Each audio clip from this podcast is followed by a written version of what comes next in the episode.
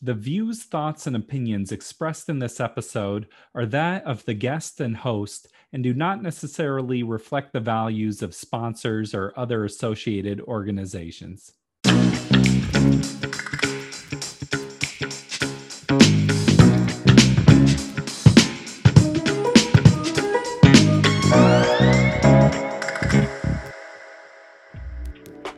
Welcome to the Parental Compass by Family Education and Support Services. I am your host, Bobby Williams. Please subscribe to the show and leave us a review on Apple. We want to make sure you get the episode every week. The holidays are here. Woo! Sometimes that's positive, sometimes that's challenging. Usually it's a little bit of both family can be difficult. There's a lot of high expectations of what the holidays should be. Here to help us figure it out is Barbara Coloroso. Barbara is an accomplished author. She's been on Oprah. Now she's here with us, friend of the show. You can learn more about Barbara's work by going to kidsareworthit.com. Let's check it out. And I remember my father having a, a, little sign, no religion or politics at family gatherings. yeah, and this was a long time ago, and it's even more volatile today. And sometimes just laying the groundwork for that um, uh, helps. If it's too volatile, then you need to look at what do I really need from this holiday? What do my children need from this holiday? And in certain circumstances, it's best to say we create a different family if it's just too volatile, uh, or break it up into having mom and dad over or one sibling at a time and just having time together. But if there is someone, for instance, with a drinking problem or um, just so set in their ways and hostile about anyone who differs from them, um, you can have them over for a lunch sometime. Uh-huh. It's okay to do that. And it's also all right to say um, to mom and dad, mom and dad, we'd love to have you at our family gathering. Um, and let's say dad has a drinking problem or cousin has one, and we are serving no alcohol, just to be upfront about it, to mm. have it very pleasant. Um, it's bringing up topics and habits are probably the two most difficult things. Um, there may be in the family a real difference in faith tradition as children grow up and and marry into other families or uh, think for themselves. I mean, my whole goal as a parent was to raise responsible, resourceful, resilient, compassionate human beings um, who can think for themselves, who know how to think, not just what to think. Uh, and so you're going to have a divergence of views. Uh, if you've truly raised your children to think for themselves, because themselves will not always be the same as we thought or as their siblings do. That's a lot to dive into right there. I think about big family gatherings where you're the guest and the expectation is you are there as part of it. And you're right, it can just be like different people have different beliefs. If your child is LGBTQ, that can be a point of contention sometimes. And- For some people, yes. And that's where you have to put it out there that you are not a not so innocent bystander, that you will advocate for a niece, a nephew, uh, you'll advocate for your own child. They need to know you're there for them. Yeah. And have good lines to come back when somebody makes a disparaging comment. Um, like that was mean and cruel. This young person doesn't need this. So that you're the one being the brave hearted one. Uh, and, and it could be a distant relative. They need to know right there and they'll be watching. There'll be young people there watching seeing somebody advocate for somebody who uh, has been targeted. Do you recommend reaching out beforehand to family members and kind of setting the ground rules then? You can do that you can certainly let them know that there is some animosity in the family, and I would like for us all to come together um, and enjoy one another's company. And if there is a comment that needs to be made, perhaps you can make it privately away from this party. Everyone has different beliefs, and it's tough to know where the line is, too, of like, okay, how much do I let them say? Because if you're going in on every little thing, that doesn't make for a pleasant holiday either. I look at is is it mean and cruel? Mm. Not just a difference of opinion. We can all disagree on things and to do it in an agreeable way, to disagree without being disagreeable. However, if somebody targets somebody uh, because of their race, their religion, their gender, their physical or mental ability, uh, economic status, those are the big ones for hate crimes. And you say, but not in our family. There is a climate today in our culture that allows that to be a free flow.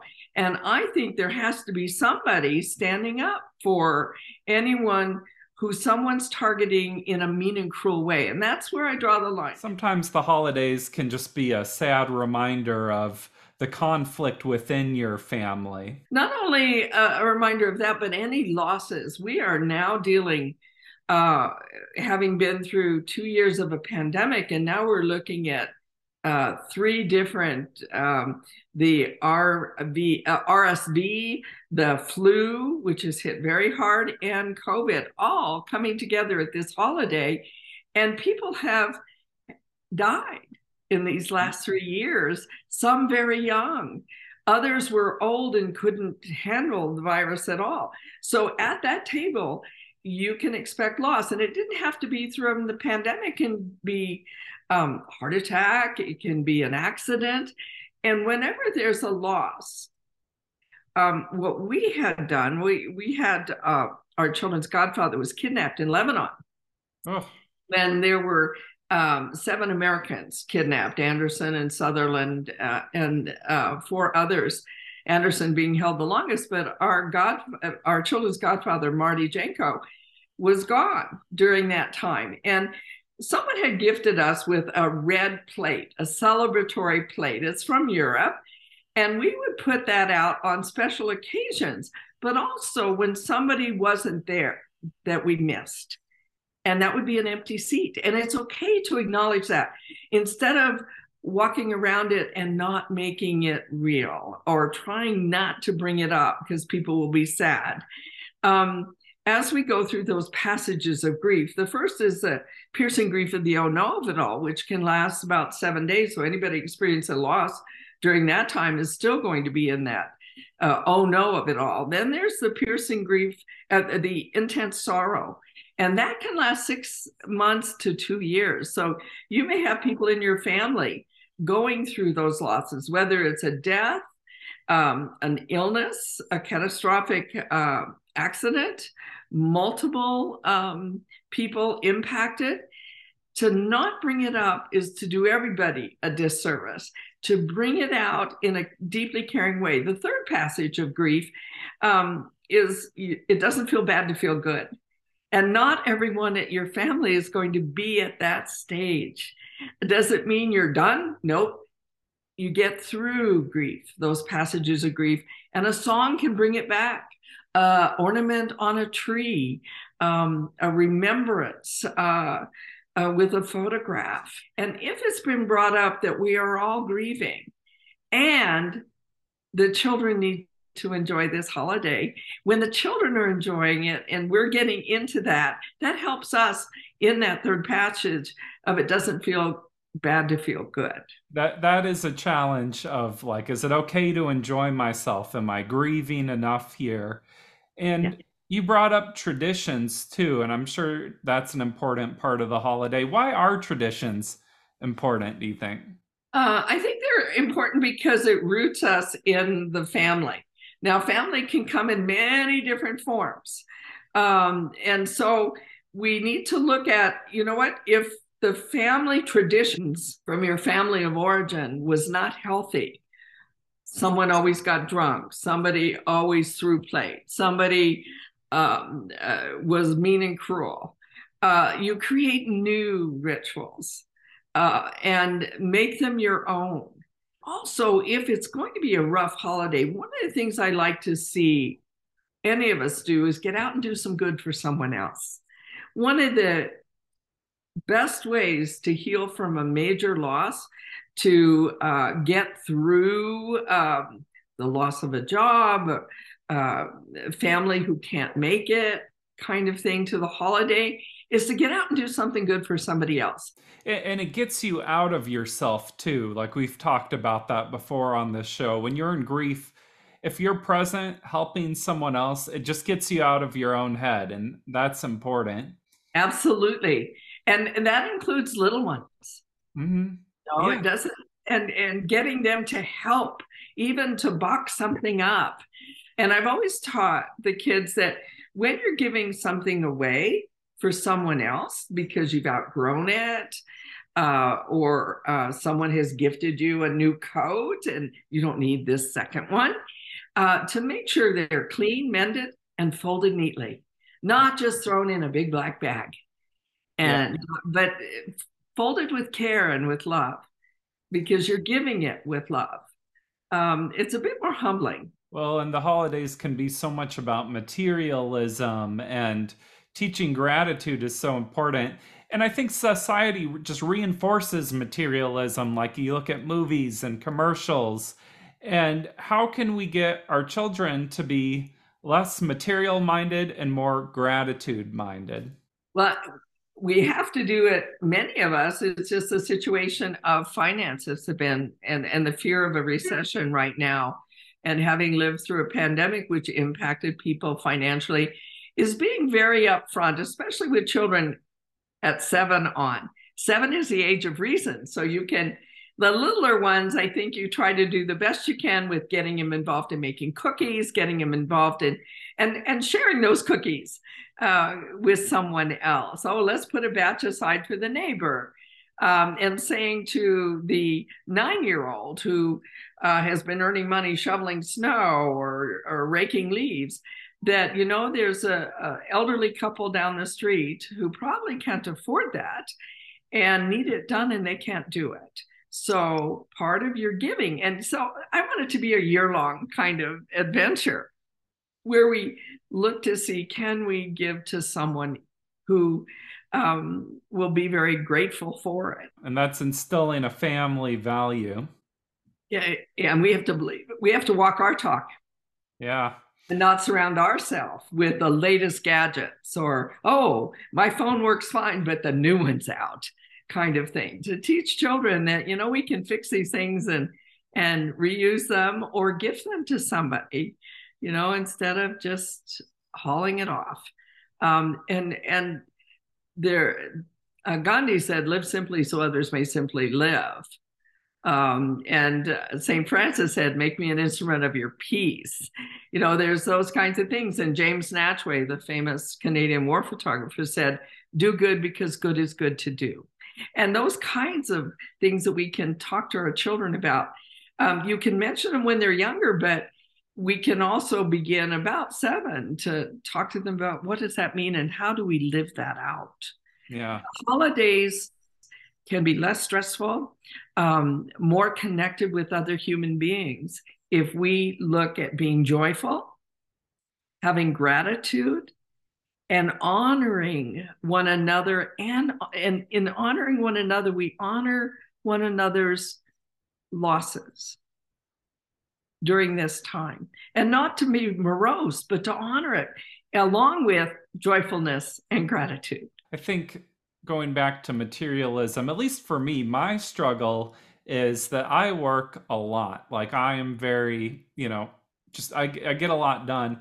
And then when I have free time, it's like I have to make this time somehow special because I'm working so hard the rest of the time. And I, I think the holidays just amplify that. If there's a lot of pressure to be like, this has to be this magical, special thing, and that's a heavy weight it is. And and when you talk about how much you work, you've got what, a hundred of these podcasts in the can? That's a lot. Yeah. And and what we have to do is that it's that workplace home life balance that you just don't do during the holidays. It's got to be a time where we look to relax. I, I talk about the three R's relax, recreate, and rebel. And we need to teach our children to do all three of those. The last one, people say, rebel. I do I. Yes, you want them to say, I can be me apart from the rest of the world.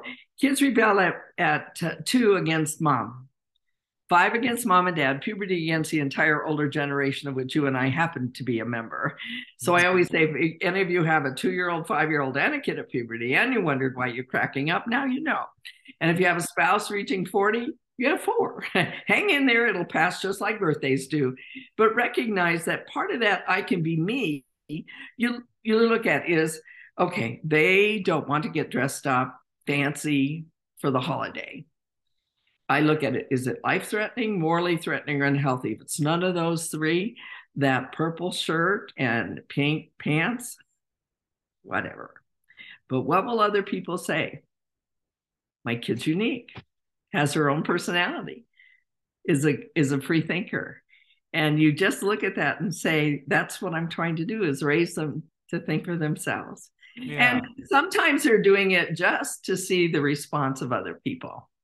Wonder how Aunt Lucy will respond to that. That's part of the the joy of being their own person. Next year, uh, they might decide to get dressed up, but they might not.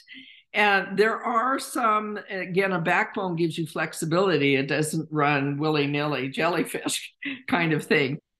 So if there's a funeral um, and uh, the children, um, your child comes in an outfit, you might say to them, you know, Uncle George was always very proper. Is there some way you can honor that sense in him?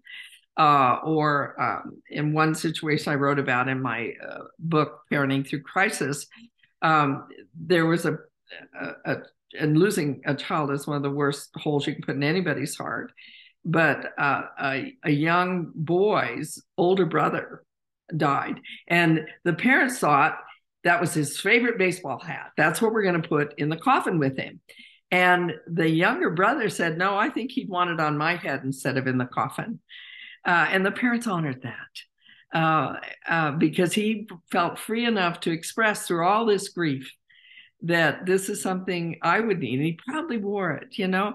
So when you have that open communication with your children, they can approach you on even touchy things like that. It seems like a core theme through our conversation is acceptance, accepting your children, accepting your family and the situations that you're in, and doing what you can to control what you can, and then letting go sometimes. Often. Not often. You cannot, you just have to say, um, this is who I am. This is who I want to to stretch myself for, and we're going to get through this holiday. And we're going to honor one another. And you might have somebody really bummed out. Maybe they've lost their job. Maybe there are some financial issues. And that's where family, being able to be up front and say, you know what? Uh, let's not do gift exchanges this year. Let's exchange a photograph so we can put it on the wall of our growing family. Um, the, those kinds of things people keep.